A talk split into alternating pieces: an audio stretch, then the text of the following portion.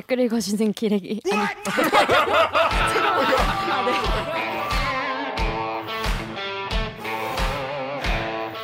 아, 댓글 읽어주는 기자들. 기레기 아닙니다. 지금 여러분은 본격 KBS 소통방송 댓글 읽어주는 기자들을 듣고 계십니다. 대듣기 2부. 자, 이제 시작이야. 2부 더 기대된다면 좋아요 버튼을, 앞으로의 대듣기도 계속 만나고 싶다면 구독 버튼을 눌러주세요. 뉴스 기사만 봐도 빡이 치는데 자세히 듣고 오면 더 구체적으로 알차게 빡칠 수 있는 알빡기 코너입니다.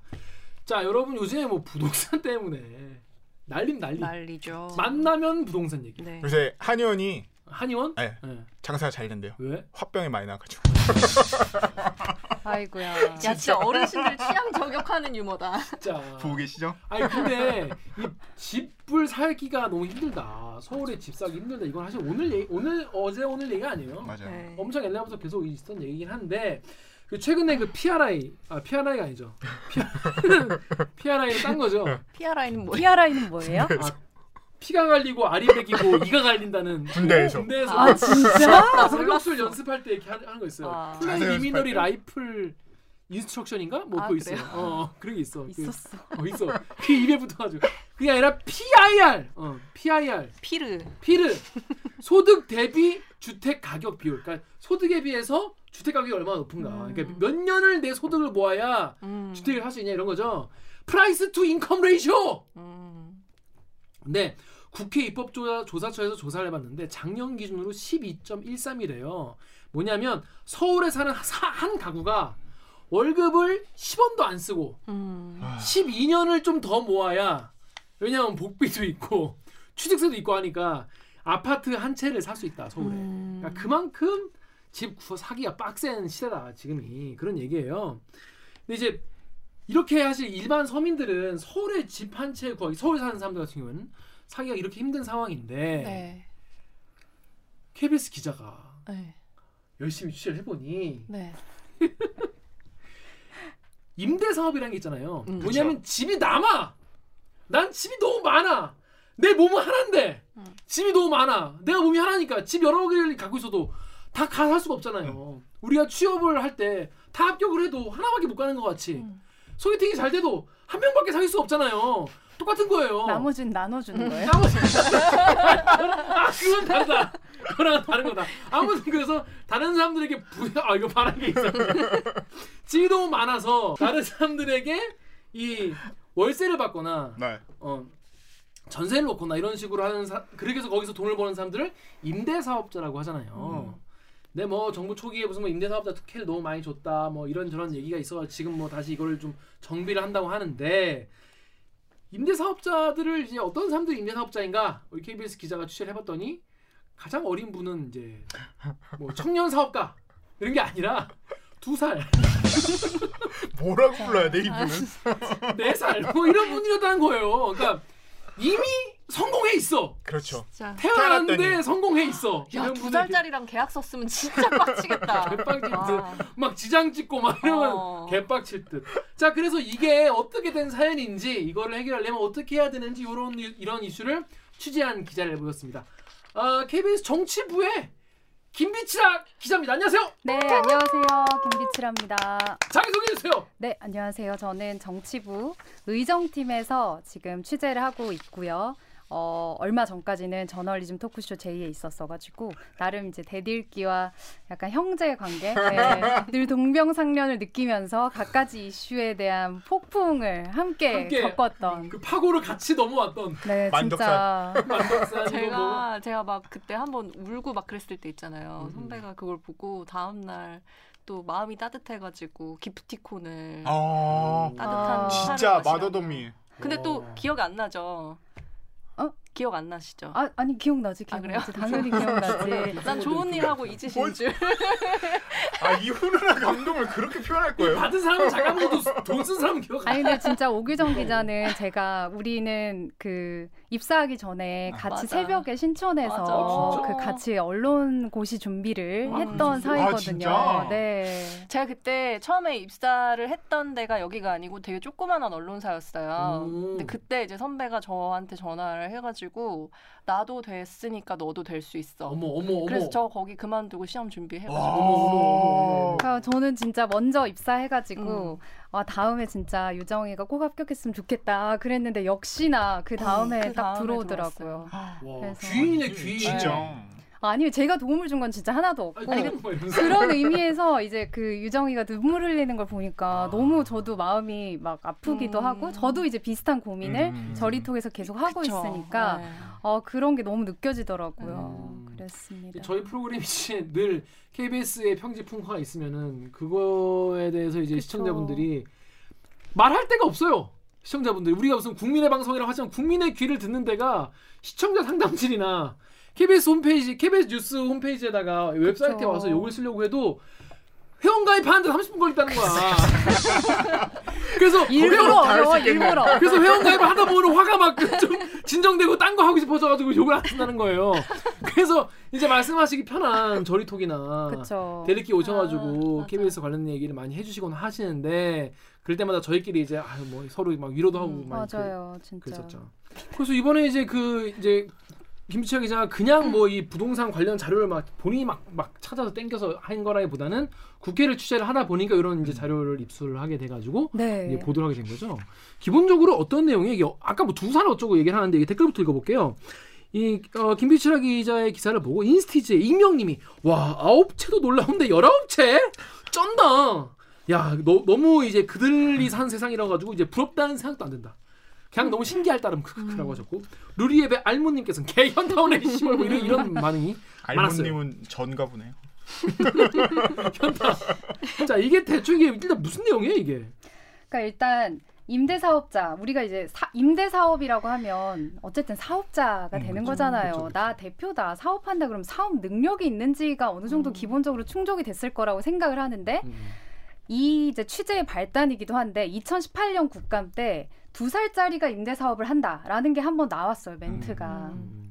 근데 그때까지만 해도 임대사업자 자체가 이렇게까지 국민들의 관심을 받는 그리고 국민들이 임대사업자 하면 투기하고 있다 이런 생각을 할 때까지는 아니었어요. 그냥 임대사업자구나 그냥 그렇게만 생각하고 있었는데 네, 그래서 저는 첫째로 그때 슬쩍 지나가면서 어떻게 2살짜리가 사업을 한다는 얘기지? 라고만 생각을 했다가 올해 이제 임대사업자 제도들이 굉장히 이제 많이 알려지고 하면서 2살짜리가 사업을 한다. 그럼 도대체 왜 하는 것이며 전체는 얼마나 하고 있을까? 이게 의문이 들어서 이제 제가 국토부에 관련된 자료들을 입수하기 위해서 이제 의원실과 같이 해서 결국에는 생각보다 되게 어렵게 이걸 받았어요.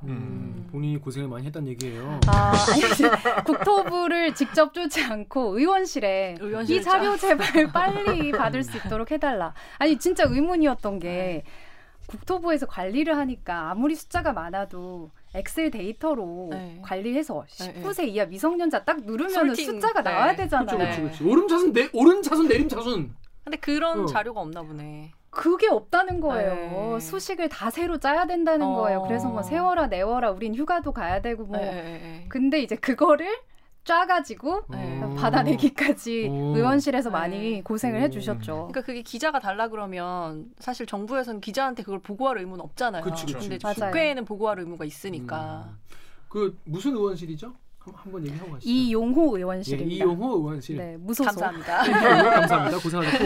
자, 그런데 그 현황이 어떻게 돼요? 얼마나 어린 친구들이 지금 많이 보는 거예요? 전국에서 제일 어린 사업자가 된 이 2살짜리 이 친구는 이 친구인가? 어린인가? 이분께서는 왜냐면 사업자니까 보다 더 대단한 거야. 작년에 태어나셨는데 작년에 태어나셨구나. 사장님이 작년에 태어나셨어. 저도 모르게 너무 극단적이야. 작년에 태어나서 아니고. 네, 작년에 태어나서 올해가 되기 전에 작년 12월에 사업자 등록을 했어요. 한 살 때 등록을 하고 이제 현재로서 2살이 돼서 최연소를 기록하고 있는 거죠. 난 2살 때 뭐 했냐? 진짜 후회가 되네요. 이 친구도 본인이 사업자인지 아직은 모르겠어요. 자, 근데 그 친구가 집을 몇 개나 지금, 지금 한 개 이상 있으니까 임대사업자일 거 아니에요? 맞습니다. 지금은 현재 한 채를 등록한 상태입니다. 그러니까 이제 사실 여기서도 의문이 들죠. 도대체 한 채 가지고 뭐 하려고 2살짜리 등록했을까? 이 얘기는 이제 이따 하기로 하고요. 그 다음에 제일 많은 주택을 갖고 있는 미성년자는 역시 인천시 남동구에 사는 11살 초등학생인데 19채를 가지고 임대료를 받고 있고요. 19채요? 진짜 요새 초딩들이 제일 무섭다고 하더니. 야, 난 11살인데 뭐 했냐? 야, 너 11살인데 뭐 했어? 포켓몬 봤겠지. 11살 포켓몬 봤죠. 포켓몬 봤어? 네. 나 스트리트 파이터 했어. 2위는 강남구에 사는 14살 중학생으로. 강남구에 사는 14살 중학생. 18채. 18채. 네. 간발의 차이로 2위 했습니다. 2위. 11살한테 졌다. 야, 강남에 사는 14살. 이렇게 11채. 해서 지금 기준으로 미성년 임대사업자가 모두 229명이고 이제 412채를 가지고 임대사업을 412채요? 네네, 총 그렇습니다. 그분들이 이제 소유하고 그 사장님들이 소유하고 계신, 미성년자분들이 네. 소유하고 계신 집이 400?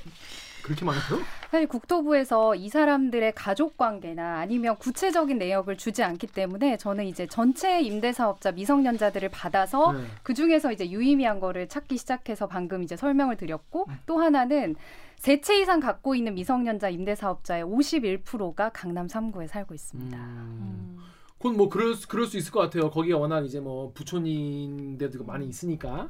229명이니까 두 채 정도. 최소 네, 그러니까 최소 이제 최소 다주택자인 게 된 거죠. 평균으로 봤을 때는. 일단 좀 신기하긴 해요. 근데 이제 뭐 루리앱의 세상의 별림은 이제 뭐 새삼스럽지 않은 사실이다. 예전에도 아까 말한 대로 있었다고 하는데. 자, 그런데 여러분 이제 들으면 일단 황당하긴 한데, 일단 황당하잖아요. 그런데 이게 뭐 법적으로 문제가 없지 않냐, 뭐 이런 얘기가 있어요. 강병수 기자, 여기 다음 댓글 좀 읽어주십시오. 다음에 오버 더 레인보우 님께서, 임대사업자에게 어떤 혜택도 안 주면 이런 일이 벌어지겠냐, 집값 잡을 생각이 없으니 이런 상황이 발생하는 것이다. 이게 임대사업자에게 혜택을 주면서 이런 게 이렇게 생겨나고 많아진 거예요? 맞습니다. 그 통계 자료 가지고 이제 역으로 추적을 해보니까 사실 2016년까지만 해도 20몇 명이었어요. 근데 2017년 말에 김현미 장관이 이제 임대사업자에게 세금 종합 세트 혜택을 주겠다라고 얘기하면서 세 자릿수로 늘었고 2020년에 지금 이제 앞자리가 2로 바뀌었거든요.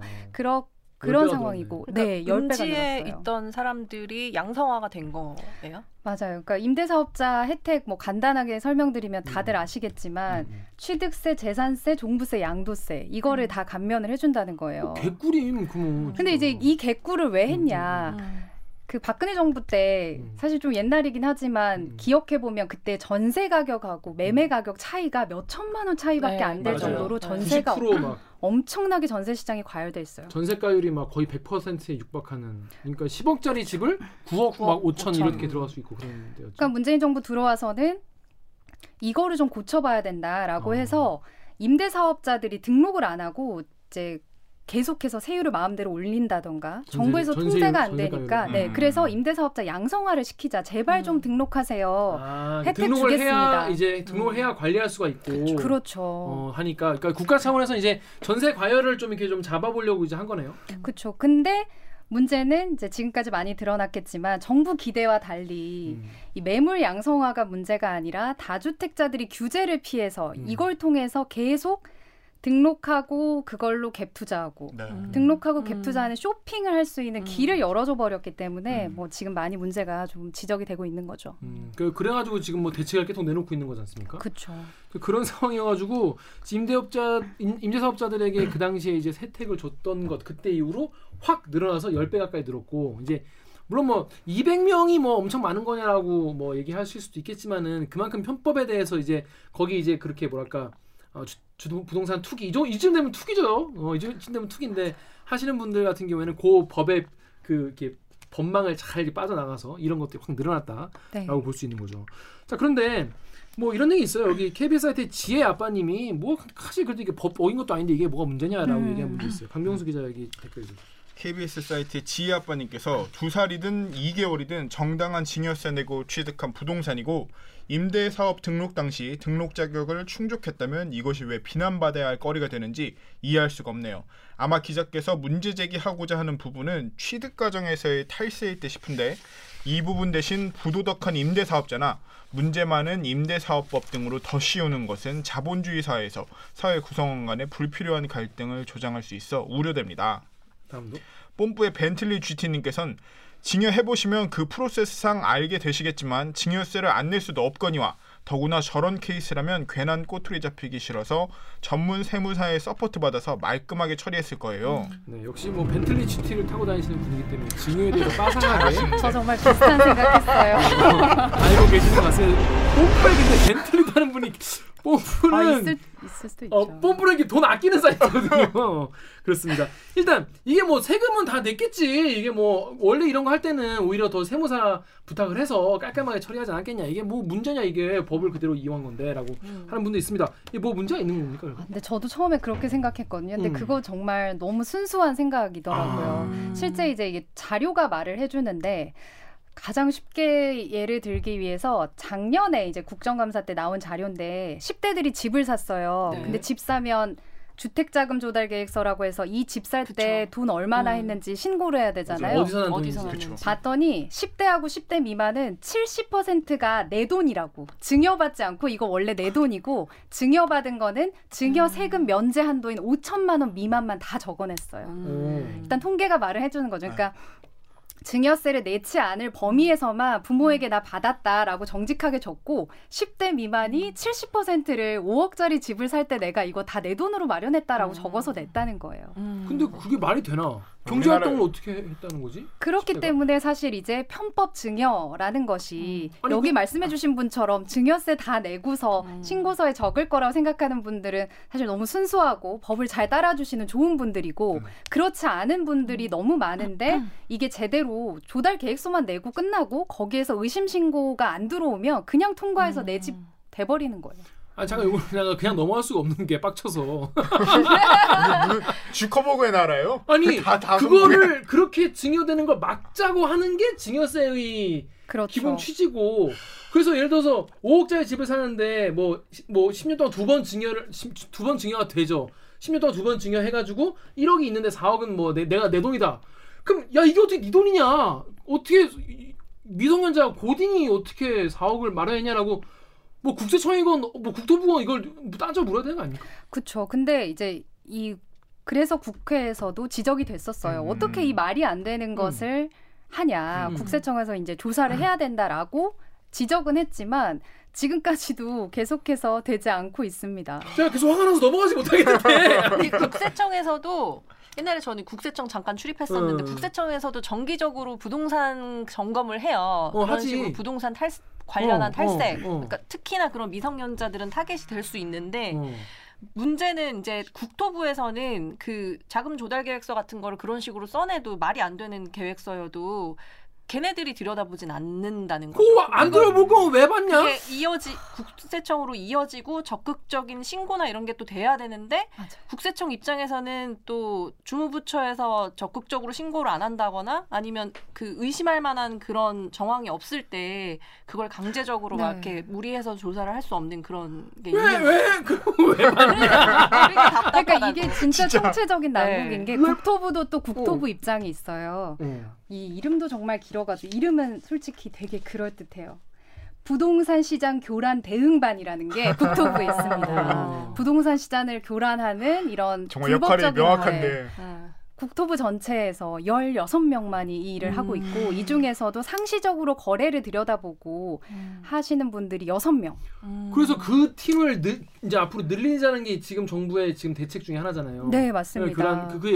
그때 비슷한 14명이라는 14명, 16명 뭐 왔다 갔다 하나 근데, 봐요. 근데 14명 중에서 6명만 전담을 하고 나머지는 또 여러 가지 상시 업무가 아닌데 대한민국의 부동산 얼마나 많이 사고 파는데 그걸 어떻게 14명에서 한 봅니까? 아니, 너무 늦어 커가지고 네. 저도 할 말이 없더라고요. 네. 이제 와서 이거를 지적받기 때문에 뭐 기구를 설치해야만 우리 일을 더 늘릴 수 있다.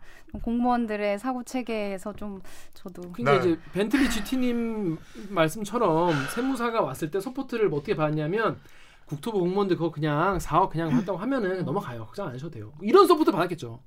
제가 취재하면서 또 이거는 되게 뭐 방송에 쓸 수 없어가지고 안 썼는데 세무사에게 저도 이제 벤틀리 GT님처럼 도대체 그럼 구체적인 사례가 뭐냐 했더니 세상에 그거 5천만 원은 기본적으로 내야 나한테 받을 수 있는 조언인데 맨입으로 받으려고 하는 거예요. 진짜? 그러니까 세무사가 그것을 해주기 위해서 존재하는 건데 맨입으로 일반 사람들은 알 수 없다는 거예요. 또 그쪽 세계에 또 고급 스킬이 있구나. 그래서 저도 생각해보니까 이걸 내가 기사에 구체적으로 쓰는 것 자체가 많은 사람들에게 투기를 조장할 그렇죠. 수도 있겠다 해가지고 그 부분을 이렇게 저도 그래 이것까지는 굳이 알려드리지 말자 이렇게 하고 저도 접었어요. 그리고 지금도 모르고 있는 거죠? 그 스킬에 대해서는.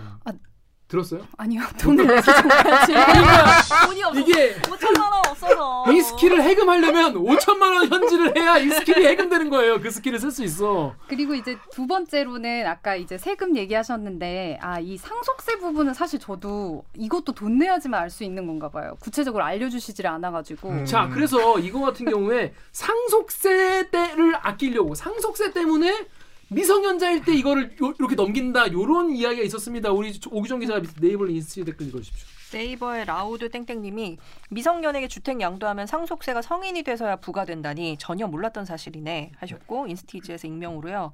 원래 아기 때 징여 상속하면 세금 적어서 진짜 돈 많은 집은 태어나자마자 건물 징여하고 그럼. 네.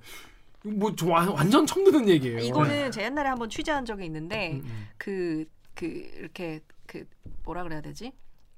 개인 투자 같은 거 이렇게 상담해주는 그 증권사들 있잖아요. 거기에 저도 VIP 대상으로 하는 사람들한테 막 이렇게 물어봤는데 투자를 어떤 식으로, 징여를 어떤 식으로 하냐 그랬더니 태어나면은 그 징여세를 내지 않은 한도 내에서 아빠가 얼마 해주고 할아버지가 얼마 해주고 이런 식으로 온 가족을 동원해서 그 징여세를 물지 않는 한도 안에서 해주고 그게 10년인가 아마 네, 그 갱신되는 그 해가 있어요. 그러면 이제 10년 지나갖고 또 한 번 해주는 거예요. 5천씩. 네, 네. 그런 식으로 해서 날 때부터 이미 통장이 저보다 빵빵하게 태어나는 거죠. 네. 본인 통장이 너무 얇은 건 있는 거예요.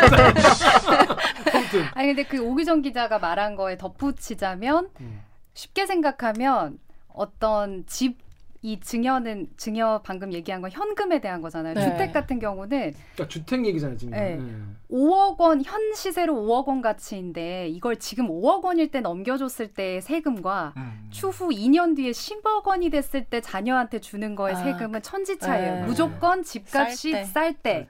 그리고 어릴 때 증여할수록 10년마다 찾아오는 증여 공제 제도를 더 혜택을 많이 볼 수 있으니까 여기서도 또 플러스. 그리고 아울러서 우리가 법인 쪼개기 한다고 하잖아요. 네. 법인을 쪼개가지고 비용 처리 같은 거를 나누면 총합은 훨씬 절세가 된다라고 이해를 하시면 되는데 마찬가지로 집도 저희랑 클래스가 달라요. 30채가 있으면 와이프한테 10채, 나 10채, 우리 딸한테 10채 이렇게 주면은 일단 임대사업자 등록할 때 소득세 감면, 장기 보유시키면 특별공제 소득 받고 하니까 무조건 어렸을 때 나누고 어리고 빨리 그래야 가치가 올라갔을 때 훨씬 이득 이렇게 정리하시면 됩니다.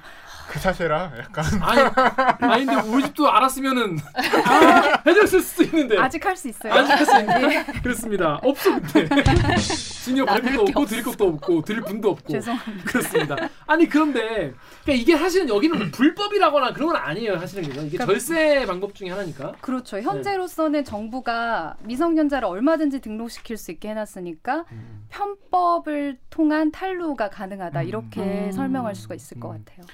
또 뭐 이게 사실은 뭐 모든 법이나 이런 게 사실은 선의로 만들어지는 거잖아요. 원래 모든 법이 만들어질 때 이런 틈이나 어떤 부작용을 뭐 기대하고 만드는 건 아니잖아요. 근데 이제 자본주의 사회에서 자신의 이제 재산을 증식하려는 목적은 욕망은 당연히 뭐 존중받아야 되는 건데 그 과정에서 요런 부작용이 나오고 요런 새는 틈이 나오면은 정부는 그걸 빨리빨리 좀 원래 법의 취지에 맞게 수정하는 게 당연히 해야 되는 것이겠죠. 자 그런데 이 증여세, 상속세 이런 이슈 말고도 다른 문제도 있다. 실제로 뽐뿌의 개그 윈드님이 증여세 다 낼까요? 그리고 차명으로 임대업하는 건데 그렇다면 과연 임대 수익은 어디로 갈까요? 부모가 가지나요? 미성년자가 가지나요?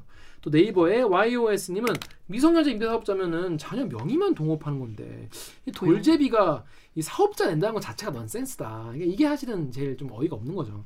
그리고 다음에 메인폴드 위즈덤님은 자금 출처 조사는 안 했냐? 그러니까 아까 얘기했다시피 했는데 그냥 안 한 거죠. 그러니까 조사를 했는데 확인 안 한 거지. 그래서 이것 때문에 임대사업자 등록하면 4살짜리도 이게 조사가 안 되는데 대체 뭐 한겨라고 화를 내시는 분도 계셨어요. 저도 이게 보면서 궁금했던 게 임대 사업을 하면 그 수익이 생기는데 수익은 네. 그 누구 통장으로 꽂히는 거며 2살짜리도 통장을 만들 수 있는 건가요? 전혀 안 만들어봐서. 네, 통장은 만들 수 있고. 통장도 만들 수 있군요. 당연히 거기로 따박따박 임대료가 들어오겠죠.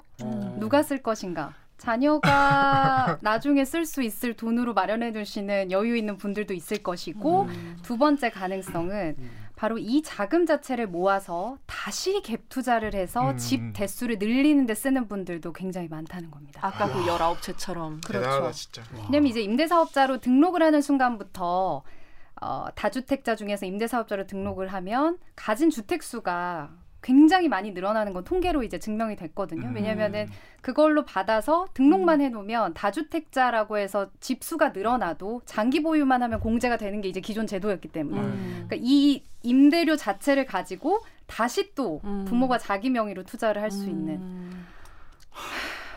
아 근데 그럼 난 잘 몰라서 그런데 애 돈을 아빠가 갖다 쓰면 애가 아빠한테 증여한 거 아니에요? 그것도 국세청이나 국토부에서 당연히 탈루의 혐의가 있는지 자금 흐름을 봐야 될 텐데 16명밖에 없다고 하지 않습니까? 그러니까 이분들이 공무원분들이 노는 거 아닐 거예요. 그렇죠. 놀겠습니까? 놀진 않겠지. 근데 너무 적잖아. 지금 16명에서 지금 이런 그 뭐지? 이 불법 뭐 이런 건 되게 이 부지런하잖아요. 이런 분들은. 그렇죠. 굉장히 부지런하고 최고급 그 지식을 가진 세무사들이 베스트 세무사분들이 이제 붙어서 도와주시고 베스트 변호사들도 옆에 다 끼고 그치. 내 재산을 짝짝짝 몇 억씩 불리겠다 이렇게 하고 있는데 그거를 공무원 16명이서 전국에 이런 분들을 근데 이게 되게 오랫동안 지적되었던 문제들인데도 네. 그렇게 크게 지원이 없었네요. 그러니까요. 그리고 국세청에서 그 국토부에서도 굉장히 이제 자기들은 난감하다는 입장이죠. 이 한 사람당 결국에는 뭐 한 300건, 400건을 매달 들여다보고 한다는데 우리들도 한계가 있다라는 건데 뭐 이거는 진짜 너무 뒤늦은 얘기 같아서 저도 약간 화만 날 뿐 여기에 대한 정확한 대책이 무엇이며 현실화가 될 수 있을지도 의문이에요. 이제까지 이제 이렇게까지 관리가 좀 부실했다는 게 드러나고 나니까. 참 근데 이게 사실 상식적으로 말이 안 되는 거잖아요. 미성년자들이 할 수 있다는 건 자체가 말이 안 되고 사실 뭐 예전에 뭐 서프라임 모기지 때 뭐 개 그 집 개나 고양이 명의로도 집을 이제 은행에서 집담보 대출을 해주고 그랬다는 거 아닙니까? 맞아요. 근데 이제 거의 그런 수준인 거예요. 우리나라 지금 이 상황 자체가. 다시 현타 오네. 그러니까 이렇게 된 것 자체가 물론 그분들의 이제 과도한 욕심도 뭐 한번 했겠지만은 법 테두리 안에서 최대한 뭐 하지 않았겠느냐 아까 말한 대로 5천만 원짜리 조언을 들어가면서 이렇게 했을 테니까 그랬는데 그렇다면 이제 시스템 문제가 아니겠냐 법이 문제가 아니겠냐 법망이 문제 아니겠냐 이런 지적이 많았습니다. 우리 강병수 기자가 다음이랑 유튜브 댓글 읽어주십시오. 다음에 시냇가의 나무님께서 1994년에 만들어진 임대사업자 법 국회랑 국토부, 재정부 얼마나 일을 안 하는지 드러난 임대사업자 법. 또 KBS 유튜브의 바스칼님께서 진짜 법 엄청나게 허술하네. 지금까지 법안을 안 만들었다는 게 놀랍다. 이게 물론 이제 뭐 김현미 장관의 그런 임대사업자에 대한 혜택도 있겠지만 기본적으로 그 어린이들, 그러니까 거의 신생아들도 임대사업자가 될 수 있는 이런 토대는 94년부터 있었던 거예요? 저도 너무 궁금해서 국토부에 물어봤어요. 혹시 이제 그런 거 있잖아요. 뭐 뭔가 다른 법과의 형평성 때문에 뭐 미성년자를 막을 수 없다거나 이런 정도의 답변을 혹시 들을 수 있을까? 아, 그러니까 뭔가 정당성이 그래도 뭔가 사정이 네. 있는 게 아닐까? 네. 내가 납득할 수 있지 않을까? 저도 네, 아예 물어볼 때 제가 다 만들어드리면서 여쭤봤어요. 아, 혹시 이제 그런 법과의 형평성 때문인데 제가 지금 모르고 있는 것이죠? 라고 이제 여쭤봤더니 뭐라고? 아니 2살짜리, 3살짜리가 계약서 쓰고 그럴 거라고 우린 생각도 못했어. 그리고 원래 그렇게까지 관심을 받던 제도가 아니라서요. 뭐 이런 대답이었어요. 아, 임대사업자 법 자체가? 네. 근데 이제 최근 들어서 임대사업자 제도나 아니면 등록 요건을 강화하라는 여러 가지 이제 지침들이 나오다가 보니까 이거 어떡하지? 이렇게 해서 이제 법 구멍을 20년 넘게 만에 막은 거죠. 그리고 이제 들여다보니까 2살짜리, 4살짜리 중딩, 고딩이 이제 임대사업자로 돈을 네. 하고 있고 그래서 이 국토부 물론 바빴겠죠. 놀지 않았겠죠. 다들 열심히 공무원분들 열심히 불철주야 이 나라 국정을 해서 열심히 일하시는 걸 알겠는데 이건 조금 네. 좀 신경을 좀 써주셨으면 좋겠다. 이제부터라도 그렇네요. 쓸 수밖에 없는. 근데 이제부터라도 신경 써주시면 좋은데 김빛이라 기자가 국토부 전화한 거예요. 아, 요거 내가 이제 그런 임대사업자인 것처럼 그러면 이거 앞으로 어떻게 좀 해야 되나요? 이렇게 물어봤다는 거예요. 그랬더니 이제 어떻게 국토부에서 답변이 왔는데 그 답변을 보시고 많은 분들이 개빡치셨는데 자, 요거 그 답변에 대해서는 일단 어떤 답변을 들었는지 김빛이라 기자 먼저 얘기를 해주시죠. 제가 이제 국토부 이렇게 법을 만드는 이 임대사업자 쪽에 얘기를 했더니 아까 말씀드린 것처럼 이게 그렇게까지 과연 설마 어린이들이 사업자 등록을 하리라고 우리는 생각을 못했다라는 정말 이 순진무구한 답변. 어떻게 해석을 해야 될지 모르겠는데 일단 그런 답변이 하나가 있었고 두 번째는 임대사업자 제도를 이제 온라인으로 자기 명의의 집만 서류 같은 것들 다 등록하면 지자체에서 이제 사업자다라고 하는 시스템이 온라인으로 만들어져 있거든요. 이게 국토부의 렌트홈 시스템이라는 건데 아직 안 들어와 보셨죠? 나는 뭐지? 내가 렌트를 하러 가지. 저도 이게 51만 명이 지금 임대사업자인데 저도 이제 취재하려고 처음 그 홈페이지 들어가 봤어요. 어쩜 그렇게 시스템이 간편한지. 내 명의 서류만 딱 등록하면 네. 바로 임대사업자. 명의 서류가 없어서. 그러니까요. 처음 저도 이제 들어가 봤는데 여기다가 제가 문의를 해봤어요. 미성년자 국회에서 최근에 이제 미성년자들 등록 안 되게 법이 통과됐다는데 지금 그러면은 등록이 막힌 거예요? 라고 얘기를 했더니 여기서 또 너무 친절하게 법은 통과됐지만 시행은 아직 안 됐기 때문에 요렇게 등록을 하시면 됩니다. 또 안내까지 해주시더라고요. 그러니까 그 대표 번호 같은 거죠. 네네. 막 11 뭐뭐뭐. 네, 너무 친절하게. 네, 지금 법 시행 전이기 때문에요, 고객님. 고객님. 그런 느낌이네. 네네. 그러니까 그것도 이제 공무원 분들일 거 아니에요. 또 약간 스팀이. 그러니까 국토부에서 이거를 되게 친절하게 안내를 해주시고 아직 기회가 남아 있습니다, 고객님. 뭐 이러고 있다는 거 아니에요. 아이도 없고 제 집도 지금 그러니까. 등록할 수 없는데 막 등록을 막 해야 될 것 같은 느낌이 안 하면 바보 될 것 같은 느낌이 네네 막 지금 시행 전이라고 아직 기회 남아 있으시다고 서둘러 하셔야 됩니다. 그러니까 이거 막히면 이제 마감 세일 손해시라고 고객님 국토부가 그런 답변들을 듣게 됐죠. 자 그렇습니다. 그러니까 이제 김빛이라 기자 얘기에 따르면 이제 국토부 직원들은 이거 어린애 할 줄 몰랐죠라는 얘기도 처음에 했었고, 근데 또 직접 문의를 하면 또 친절하게 안내를 해주시고 그런다는데 여기 KBS 사이트 켄타우루스님 댓글을 옥유정 기자 좀 읽어주세요. KBS 사이트 켄타우루스님이요. 국토부 관계자의 답변 명백한 거짓말임. 렌트홈에 미성년자가 가입하는 어린이 회원 가입이라는 메뉴가 따로 있어서 어린이의 공인인증서와 부모의 공인인증서를 동시에 사용하게 해놨음. 뿐만 아니라 13세 미만과 14세 이상은 로그인 방법도 다름. 첫 화면부터 미성년자 전용 가입 화면을 만들 정도로 신경 써놓고 온라인으로 국세청 사업자 등록도 가능하도록 시스템을 완비해놓고 이제 와서 몰랐다니 이게 말이 되는 소린가. 와 이분 디테일하다. 켄타우루스님 해보셨나요? 해보셨어. 200몇 명 중에 한 명일 수 있어요. 아니 근데 이분 정말 화나셨을 만한 게 국토부 관계자가 우리가 설마 등록할 줄 몰랐다라고 했는데 등록을 만들어놓고서 너무 친절하게 실험을 하신 건가? 혹시 누가 등록할까? 기사 오고서는 막쳐가지고. 이거 국토부 관계자 분들 답변 너무 무성의하게 한 거 아닌가 이런 생각이 들어요. 그냥 진짜. 확인 안 해보겠지 그냥 그러고 그냥 넘기려고 이렇게 답변한 건가? 국토부 너무 안이한 거 아닙니까 이거? 이 말씀대로 이렇게 어린이 공인인증서와 13세, 24세 미만도 다르게 해놨다는 거는 그렇게 로그인할 수 있는 가능성을 자기들도 생각을 하고 만들었다는 건데 이거를 그러면 관련 자료도 이게 인터넷 통해서 하는 건데 그럼 당연히 전산 자료가 그대로 쫙 남아 있을 수밖에 없는 건데 그거를 또 그 자료도 안 만들어 놓으시고 그건 조금 문제인 것 같아요. 내일 한의원 갔다 와야 돼. 그치. 빡침이 올라오네. 이 포인트에서 너무 올라오네. 이 무주택자들은 이게 빡치는 겁니다. 일단 듣는 순간. 오늘 약간 너무 어이가 없어요. 실수를 하다가 다시 한번 현타가 오니까 갑자기 계속 보게 되고 또 우울해지다가 그래도 웃다가 또 현타 왔어 또 이러게 되고.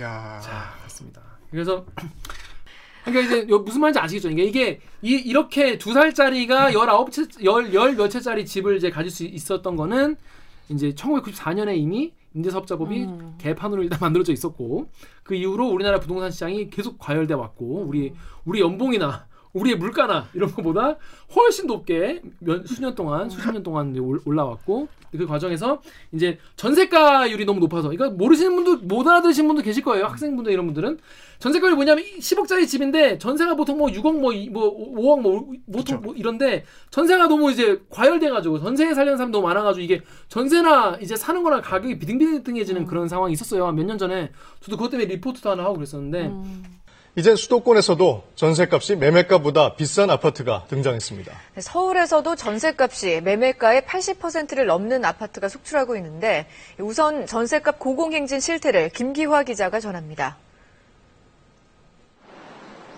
경기도 화성시에 있는 1,500세대 아파트 단지입니다.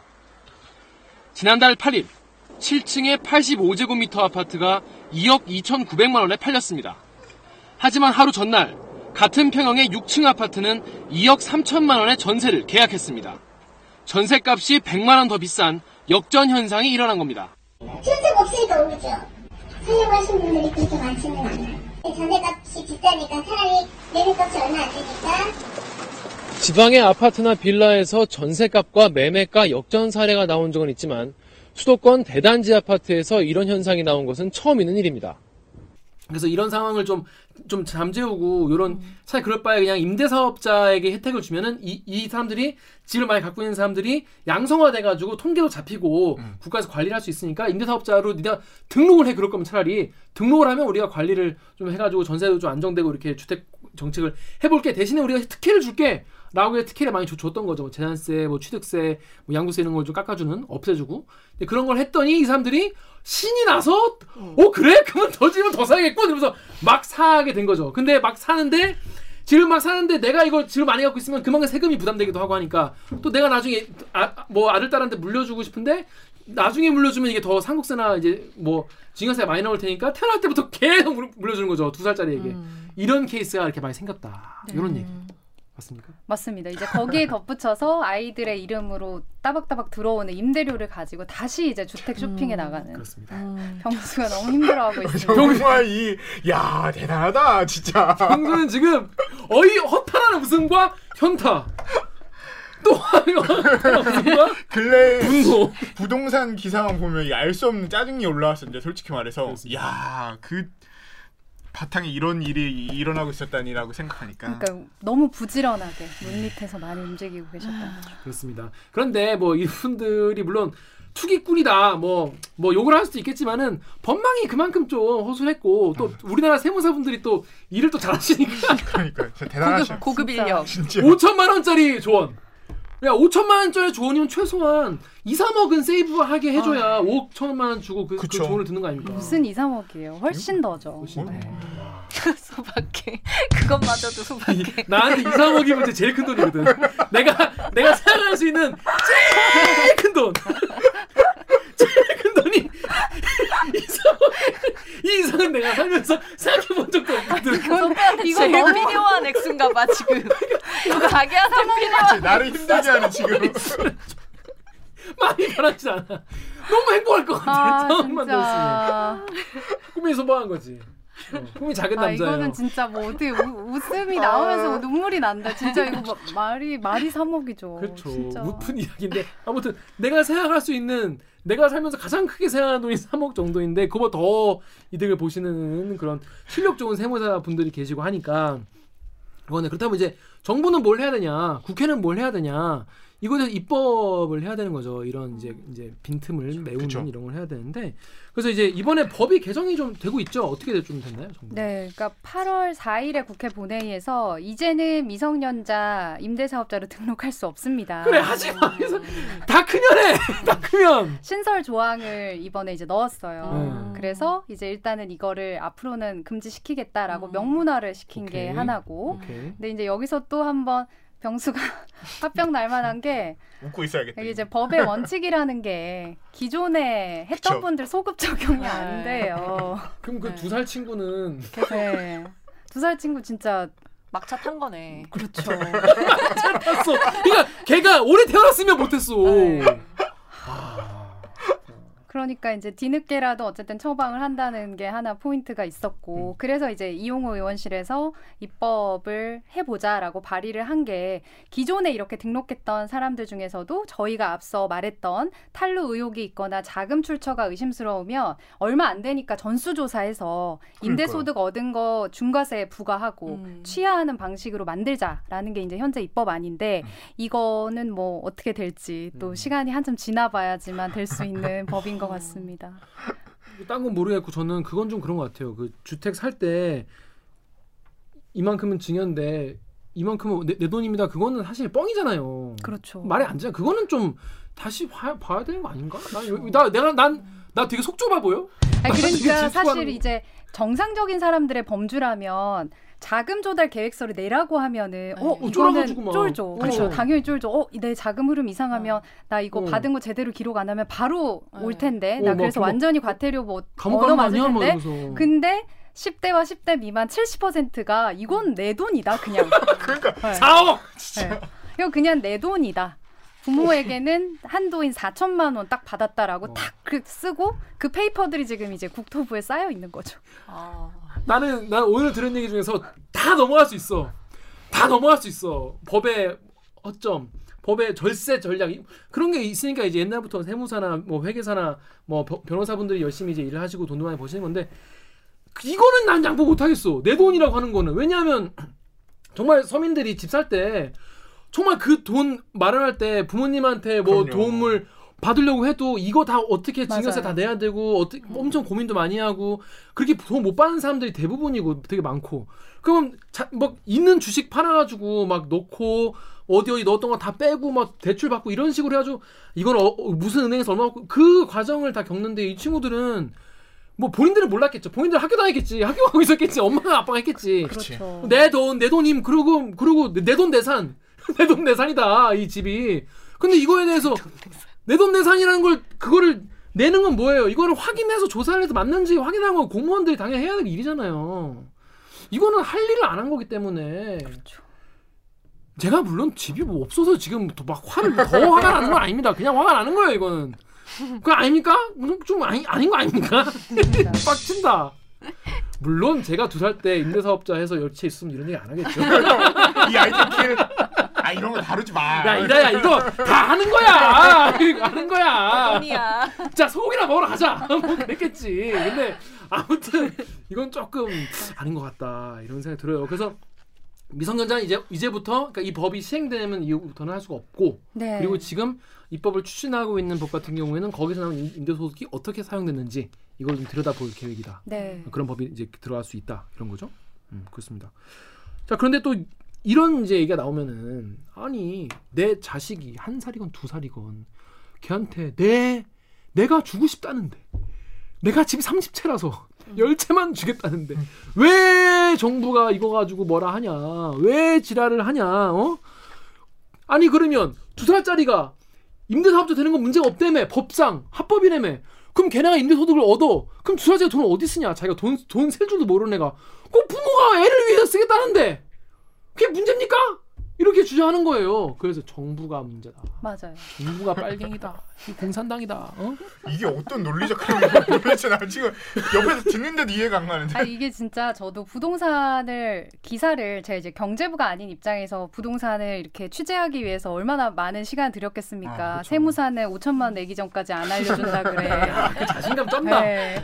그래서 이제 저도 공부를 하다 보니까 기사들을 읽게 되잖아요. 네. 근데 이제 기사들 제목만 보면 저도 사실 이렇게 울컥하게 기사들이 나와요. 임대사업자 관련 기사들이 제목들이 막 뭐 정부 믿고 임대사업 등록했더니 세금지옥 펼쳐진다. 뭐 날벼락게 맞은 뭐 임대사업자 이런 식의 기사 제목만 보면 방금 말씀하신 것처럼 하여튼 정부가 나한테 이거 하라고 해놓고 갑자기 이제 세금 걷어간다. 이런 식의 논리가 가능한데 다른 건 모르겠고 임대사업자는 기존에 낼 세금에 중과를 하는 게 아니라 세금을 감면해놨던 거를 혜택을 줄이는 거기 때문에 그쵸. 이 기사 제목 자체가 성립을 하지가 않아요. 세금 폭탄이라고 할 수가 없어요. 원래 한 100%까지 감면해준다고 한 거를 한 70%까지 올려주고 이것도 이제 임대사업자들이 최근에 막 집회하고 해가지고 몇 가지들은 다 이제 기존 제도들 허락해준 게 있거든요. 총합으로 보면 어쨌든 이득인데 세금 폭탄, 정부가 나를 조인해 이런 식의 마인드로 기사만 보면은 저도 이제 헷갈릴 정도더라고요. 그러니까 공부를 하기엔 너무 어려운 분야예요, 부동산이. 그렇죠. 왜냐하면 없어서. 내가 있으면 관심을 갖고 공부하게 돼요. 내가 집이 열채다. 정답지. 솔직히 제가 임대사업자 렌트홈 홈페이지를 언제 들어가 있겠습니까? KBC에서도 못 봐. 몰랐어. 진짜.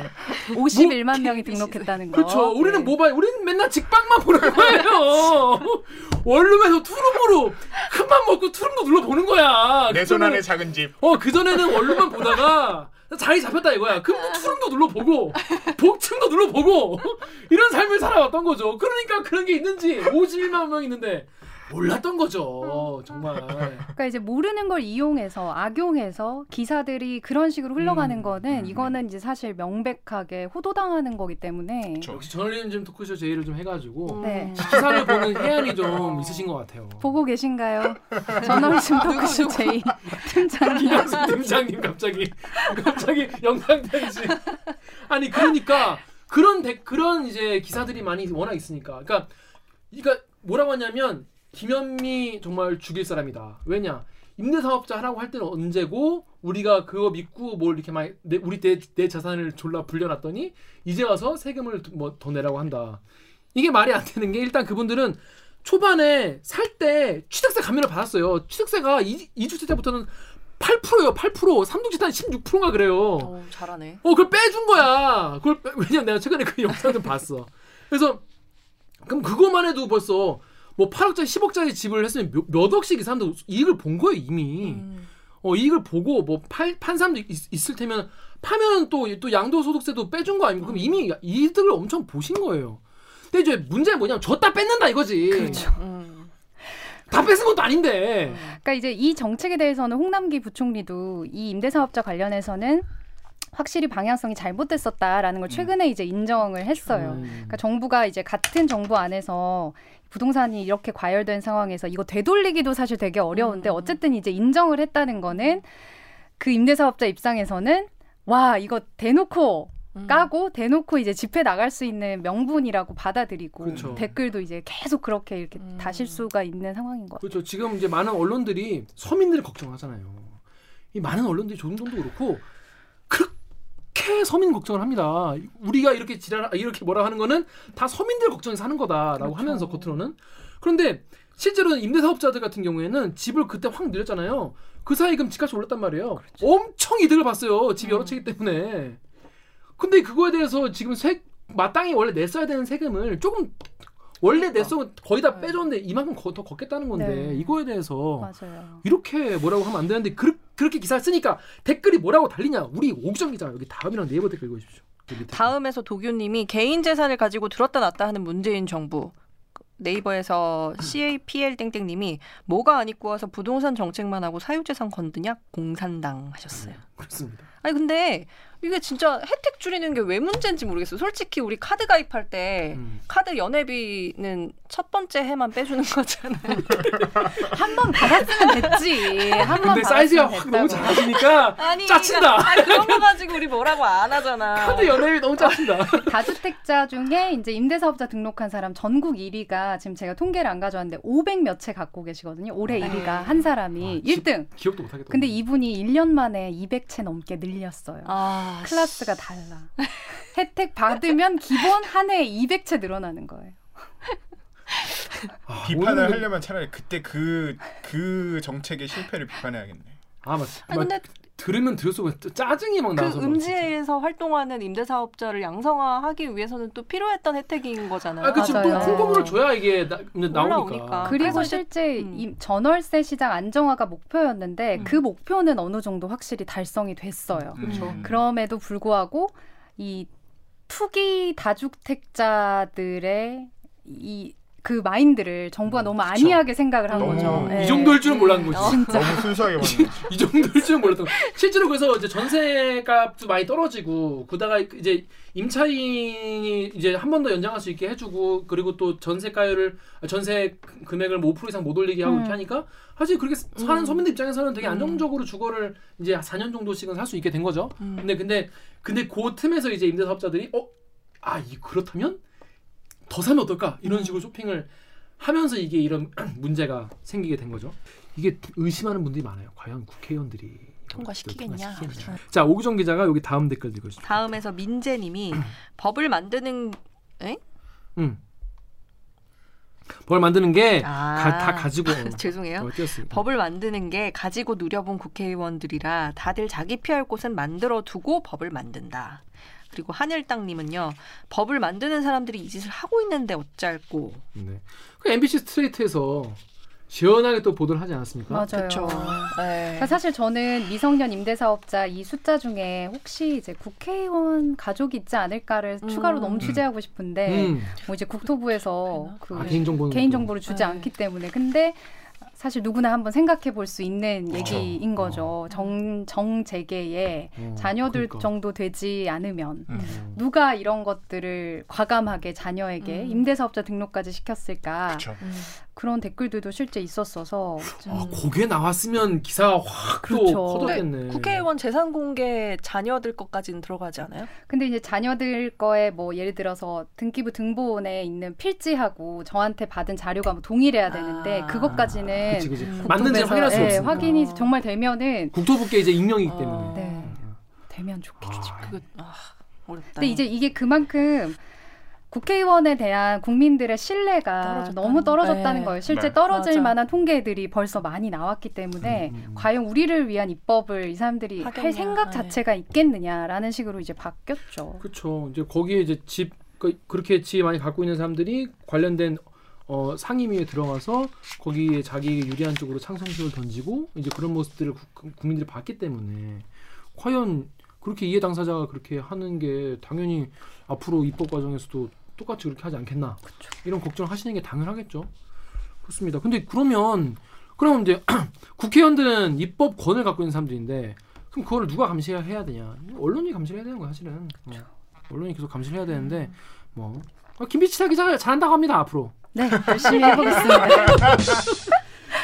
그런데 이 아까 이제 그런 얘기 했잖아요. 법이 지금 정해져도 소급적이면 안 된다. 그래서 속 시원한 그렇게 되진 않을 것 같아요. 그죠? 여기 보면 BSA 방윤덕 님이 사업비 소명하도록 법으로 규정하고 소명 못하면 징벌적 과세, 그러니까 탈세범 처리로 형사처벌하자 이런 주장도 있으신데 네. 이렇게 앞으로 이걸 좀 처벌 같은 것도 좀 세게 해야 되지 않겠냐. 네. 이런 맞아요. 분노. 그러니까 아까 얘기한 것처럼 공무원들이 우리 기존 인력으로 이런 탈루 정황 다 들여다보는 거 힘들다라고 입장을 냈기 때문에 문재인 대통령도 그 수보회의에서 부동산만 감독하는 기구 필요하다 얘기를 했었거든요. 네. 그리고 이제 정치권에서도 부동산 감독청이라고 해서 금감원처럼 이제 부동산만 특별히 이제 수사할 수 있는 권한을 줘서 아예 전담 기구를 만들자라고 이제 얘기가 나오고 있어요. 근데 진짜 이것도 한참 늦고도 늦었는데 네, 이 이제 부동산 감독기구 만들자고 얘기 나오니까 또 여야가 이야기가 막 달라요. 야당에서는 이것도 공무원 일자리 늘리고 또 낙하산인 살려는 거 아니냐 이런 얘기가 또 이제 먼저 나오고 있거든요. 그래서 과연 이 부동산 감독청 이번에는 될지 뭐 이런 것도 사실 안개 속에 있습니다. 지켜봐 주셔야 될 것 같습니다. 싫은가 봐. 생기는 게 싫은가 봐. 그렇죠. 또 여기서도 또 그런 신뢰의 문제를 우리가 제기할 네, 수 있겠죠. 그러니까. 네. 아니, 그러니까 이건 당연히 이런 걸 보고 뭐라고 합니까? 킹리적 가심. 당연히 이걸 반대하는 건 뭔가 자기의 사회도 뭔가 이유가 있어서 그런 거 아니겠느냐. 이런 킹리적 가심을 할 수 있는 거예요. 그러니까 부동산은 사실 이제 야당으로 봤을 때는 어떻게 보면 야당 입장에서 치고 나갈 수 있는 이슈인데도 뭔가 국민들이 원하는 그런 방향들이 속 시원히 나오지 않고 있는 것. 이것도 킹리적 가심으로. 그렇습니다. 킹리적 가심이 난무하는 그런 취지였던 것 같습니다.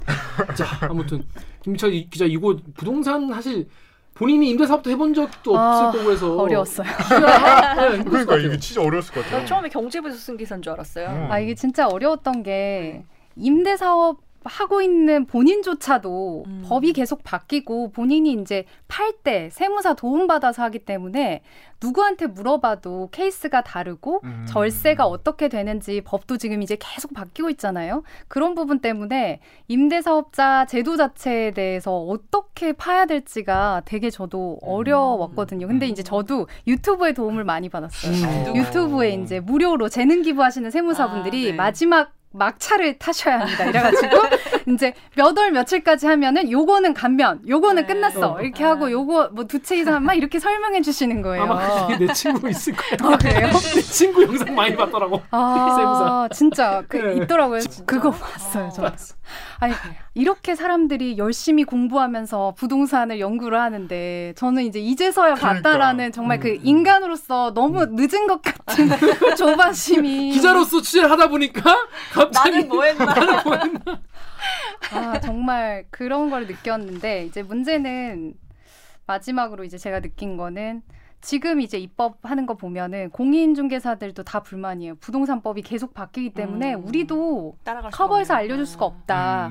애초에 이제 법을 만들 때 아니하지 않게 만들었으면 좋았을 걸. 지금은 사실 이제 누더기처럼 맞아요, 세금 체계가 뭐 맞아요, 엄청나게 첨가가 되고 있고 네, 국민들도 이제 그 자체의 피로감을 느끼기 때문에 네, 지금 이제 부동산 정책 자체에 실망감을 나타내잖아요. 맞아요. 너무 많이 발표를 하고 또. 그렇죠. 네. 그래서 제가 이제 입법하는 사람들의 입장에서 뭐 해줬으면 좋겠을까 한데 정말 이 누더기로 앞장서서 자꾸 이제 서로 하려고 하지 말고 좀 쉬고 그러니까. 좀 쉬었다가 제대로 된 걸 했으면 좋겠다는 생각이 들어요. 그러니까 이것도 제가 이제 취재를 하려고 하고 있는 아이템인데 요즘에 의원들이 부동산 관련 법안만 내면은 인기가 좋고 일을 한 것 같으니까 그냥 아직 네, 내용 계속 복붙해가지고 각 의원실에서 우리 이거 내니까 내용도 안 보고 다 발의에 이제 해주고 이거 좀 이상한데 그러면 그 의원실에 그렇게 한다는 거예요. 너 이거 부동산인데 안 할 거야? 그럼 나도 너 다음에 할 때 공동 발의 안 해줘? 이런 수준에서 입법의 개수만 늘리는 분들이 실존한다는 거예요. 그래서 와, 저 들으면서 네, 그러니까 저희는 입법을 할 때 엄청난 전문가들이 이걸 아이디어를 모아서 한다고 네, 생각을 하는데 그게 아니라는 현장을 저도 목도하니까 좀 뭐 국회에서 누가 나타나서 한 2달간은 우리 부동산 입법 세미나를 좀 하고 네, 발의를 멈추고 모아서 이렇게 하나로 내자. 정말 그래, 그렇게라도 했으면 좋겠어요. 500채 그 가지신 분도 모셔서 좀 얘기를 좀 듣고. 그렇죠, 그렇죠. 그 본인은 우리가 뭘 안 하겠다. 근데 제2의 본인이 안 나오려면 어떻게 해야겠냐. 우리가 약간 화이트 해커 모시는 것처럼. 그래, 화이트 해커를 모시는 거지. 허점이 뭐냐. 또 세무사 분도 모시고. 너의 욕망이 뭐니 뭐 이런. 그 5천만 원 주셔야 한다는 분. 그 국회에서 5천 주고. 뭡니까 그게 대체 우리의 허점이. 그 와서 말씀해 맞아요, 주시고. 그 주사자리 그렇게 모셔가지고. 뭐 물어보고. 아, 진짜 저희는 그렇게 입법이 되고 있다고 사실 생각을 해오지 않습니까? 근데 아니라는 걸 제가 목도하고 나니까 부동산에서만큼은 지금 정말로 위기 상황이잖아요. 좀 멈추고 좀 누가 통제를 좀 해야 될 것 같아요. 입법 발의 자체를. 진짜 다들 열심히들 사시네요. 정말 편법 쓰는 임대업자분들이나 이름 한 번 더 넣으려는 국회의원분들이나 진짜 다들 열심히들 사십니다. 열심히 산다. 열심히 살아. 진짜. 저희도 열심히 살겠습니다. 자, 김빛이라 기자 그 지난번에 윤창호법으로 출연했었어요. 아 맞다. 그게 2년 전이. 맞아. 아 진짜 너무 늙었어요 그 사이에. 나는 무슨 뭐 프로그램이 뭐 발전했다 뭐 이런 얘기 할 줄 알았는데 본인이 뭐, 늙었어요. 그 넷 중에 누가 늙었다는 거야? 아니 이제 솔직히 그 2년 사이에 우리 김기화 선배 당연히 결혼해서 알콩달콩 가정 꾸리고 있을 줄 알았는데 아직 아니고 집도 갖고 그러니까. 그렇습니다. 그렇습니다. 아무튼 하여튼 2년 만에 참 그래도 네. 좋은 아이템으로 인사해주셨죠. 너무 발전해서 너무 좋아요. 진짜 저 나올 때가 아마 구독자 수가 세 자리 몇백 명이었어요. 네. 그래가지고 그때 뭐 막 지나가는 사람 잡고서 뭐 조회수 하나만 늘려줍시다 이랬던 게 엊그제 같은데. 김빛이라 기자가 무슨 옥 기자도 그랬지만 무슨 강연 가가지고 맞아요. 대학교에 맞아요. 무슨 강연 가가지고 자 여기 있는 분들 다 스마트폰 꺼내세요. 그래서 제가 스마트폰 꺼내세요 해가지고 누르게 했어요. 근데 그날 저녁에 기아 선배한테 제가 오늘 소개했습니다 그랬더니 기아 선배 말이 그래서 1,000명을 넘었구나 막 이러면서. 아, 진짜? 그쵸. 그때 그랬어요. 그러니까 그때 그랬는데 2년 사이에 결혼은 안 하셨지만 20만 가까운 유튜버를 얻으면 자식 대신 데릴 길을 여러분 이게 기아 선배 모든 걸 쏟은 거예요. 맞아요. 진짜 결혼 못하는 거야. 그렇습니다. 아무튼 그런 시기가 있었다. 그래서 이 많은 분들의 도움 덕분에 이렇게 데일기가 잘 되고 있습니다. 자, 그럼 오늘 방송도 재미있으셨나요? 재미나요? 좀 빡시셨나요? 고구마를 마셨는데 사이다가 없습니다. 이거는 그렇습니다. 앞으로 좀 이런 덜 그런 나라를 만들도록 다 열심히 해야겠죠. 네. 자, 우리 오늘 방송도 그러면 참여 방법 알려드리면서 마무리를 하고 있습니다. 기자님들! 세상의 모든 편법이 없어질 때까지 방송하는 게 꿈인 댓글을 읽어주는 기자들은 매주 수요일과 목요일 유튜브 팟빵, 아이튠즈 파티, 네이버 오디오 클립, KBS 라디오 앱 콩에 팟캐스트를 통해 업로드됩니다. 오늘 저 김빛이라 기자처럼 대디께서 보고 싶은 기자 혹은 다뤄줬으면 하는 기사가 있다고요? 방송 관련 의견은 인스타그램, 유튜브 팟빵 계정에 댓글을 남겨주세요. 오늘 방송에 공감하셨다면 좋아요 버튼을, 누구보다 빠르게 대디키 소식을 만나고 싶다면 구독 버튼을 잊지 말고 눌러주세요. KBS 뉴스 좋았어! 또 만나요. 꼭! 안녕! 고생하셨습니다. 고생하셨습니다. 누구보다 빠르게 대디키 소식을.